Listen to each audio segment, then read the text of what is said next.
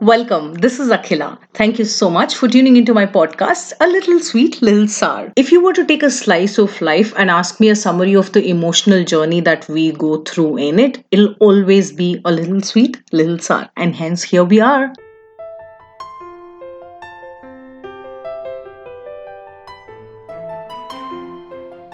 You know covid times have been really tough have been tough for all of us and i think each one of us had a different way of reacting different way of um, coping up with the situations around. And to me strangely enough while the entire world was doing extra communication extra zoom calls skype calls virtual birthdays all of that somehow i was in a zone where i didn't absolutely want to talk to anybody. Like nothing. I wouldn't call my friends i wouldn't pick up most of the phone calls. It was so difficult to even call my mom at some point, but I think I still did manage. But in a summary, I wasn't really in mood, and clearly, I wasn't staying in touch with any of my relatives. I mean, no special call outs there.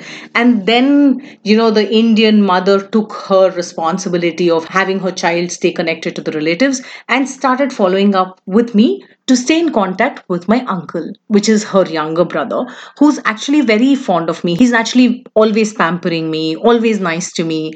You know, um, for most part, you can tell that he's a little partial, which I obviously have enjoyed throughout my life. But yeah exactly. So i've not been calling him. It's been like almost a month and i believe he's been following up with my mom and she's like why don't you call him? You know he's really expecting your call. And i'm like yeah yeah i'd call. And i honestly did want to call. It's just that i was procrastinating right? I'd said okay tomorrow morning i'll call. In the morning i'd say i'd call him in the evening. In the evening i'd say i'll call him in the next morning. You know the cycle right? So that's what i was trying to do. And eventually i realized it was a month now, the fierce mom had to follow up a little stronger and she started taunting me and she started saying, You can't have these manners of calling people and stay in touch and stuff like that. So I was like, Yeah, yeah, I'd call. And in fact, honestly speaking, I think after a two months gap, I did finally manage to call him but his phone was switched off. Now I got back into my cycle of my mom following up and I hoping that I'd call him and then ending up not calling and all of that, you know. And I didn't realize that this cycle that went on and on ended up happening for three months. I was surprised myself, but hey, guess what? My mom had given up following, so I was feeling guilty. So every now and then I'd be like, oh God, I have to call him. I think about him all the time, but I, you know, actually never made the call.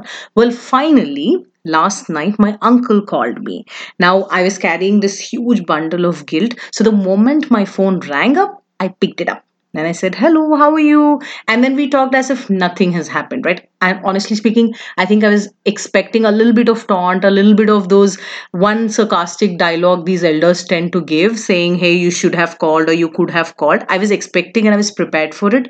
But to my pleasant surprise, we spoke for about 15 minutes and he didn't say anything. He was the warmest possible. We, we had like a really good conversation.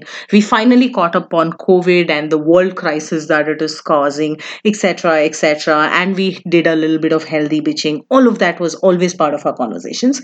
And we did right after about 15 20 minutes conversation i hung up and the moment i hung up the call I had such a good, guiltless, um, refreshing feeling that I was like, I finally did this conversation. And I did mean to have that conversation, it just didn't happen, right? And what caught my attention was his last line was, Chalo, let me not bore you. I'll hang up and you carry on. And I said, All right, bye. And I put down the phone. Well, that feeling of freshness and happiness lasted for a little while but then i started to introspect something didn't feel right you know there was a little bit of guilt and then i started to think I should have called him earlier. He's such a sweet guy. And I feel so good talking to him. I mean, we share a really good relationship with each other, etc. etc. Now, let me pause and tell you what I started thinking about almost immediately my nephew.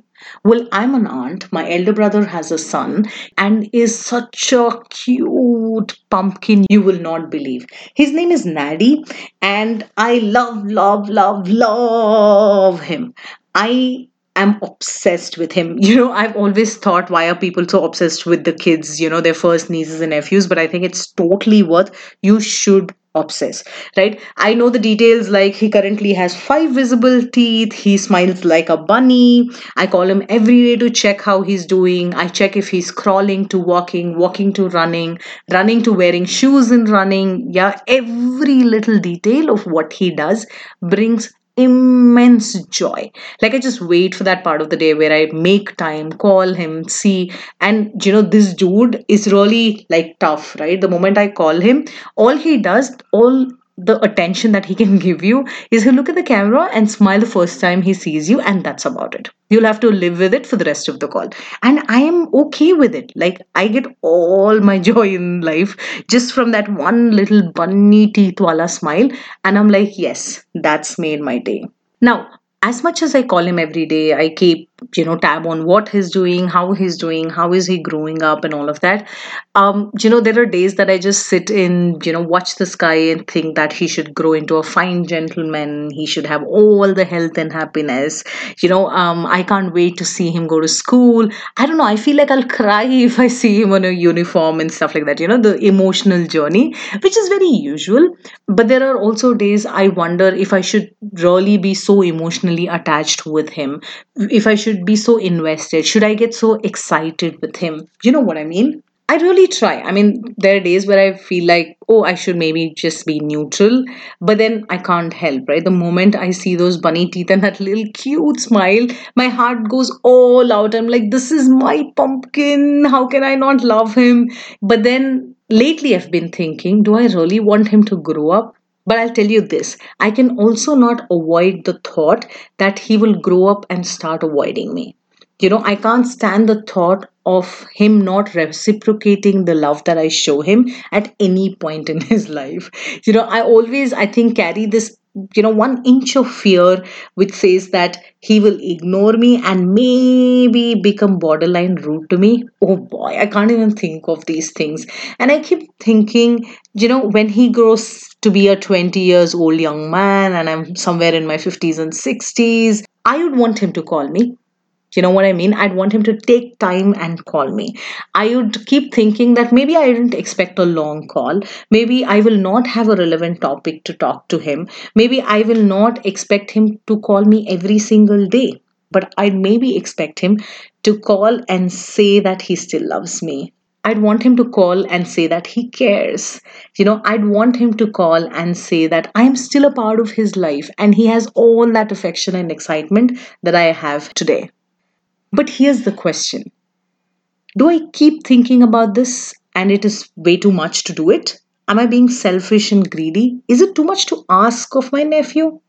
Well, I can talk about a zillion things I want to do for him, like dress him up for school, help him pick subjects, you know, protect him from his parents when he screws up, you know, be his go to mom, can't wait to win the best aunt award from him someday, all of that. I still think that I'd want for Naddy to do a few things for me like calling me once in a time come visit me sometimes you know tell me that he loves me or show some affection you know what I mean?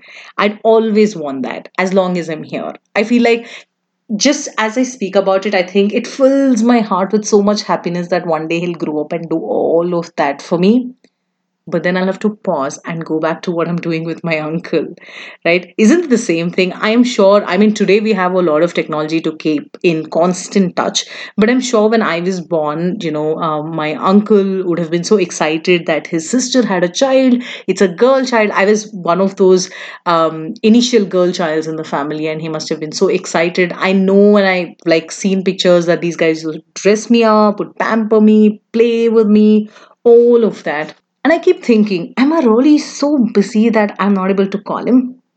I mean, I almost thought of him every single day, like, eh, or at least every second day, and I still didn't.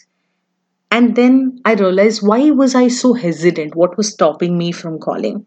You know what? Honest conversation, I think if you were to call your relatives, you always have this layer of perception and in most cases it is true that they'll make you uncomfortable. They'd want to have those long conversations. They nag sometimes. They'd be too interested in your life. You know have you gone out? Oh, or if you have where did you go? Why did you go? And then what happens? And a zillion questions. And maybe they are too sensitive sentimental. You know, a hundred reasons why we wouldn't usually prefer calling our relatives. Whereas if it's our friends, we're more comfortable, more chill about it. Hey, you know, you'd pick up the phone, talk to them. You know, it's a two minute conversation sometimes, sometimes it's a 12 minute conversation, sometimes it's an hour conversation, but it always is your choice.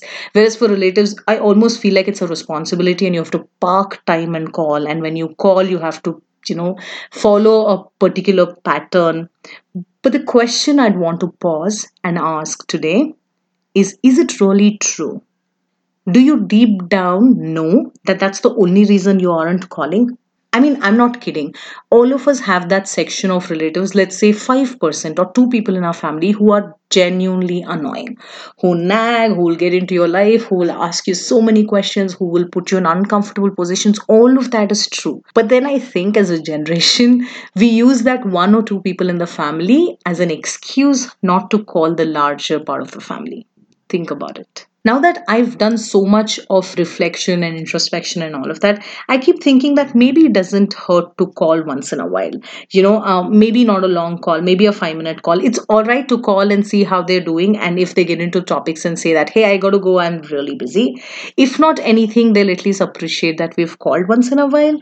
I don't know. Now, realizing that I've maybe been making excuses to keep calling at least my favorite part of relatives, I've decided that I'm going to give them a call every once in a while, at least to check if they're all right. Sometimes to say that I really miss them, you know what I mean? Just a call, just to stay in touch. And huh, on that note, if you have nieces or nephews or children at home, you may want to do this for sure. Like they say, the children don't learn from what you tell them, but what you do yourself in your life.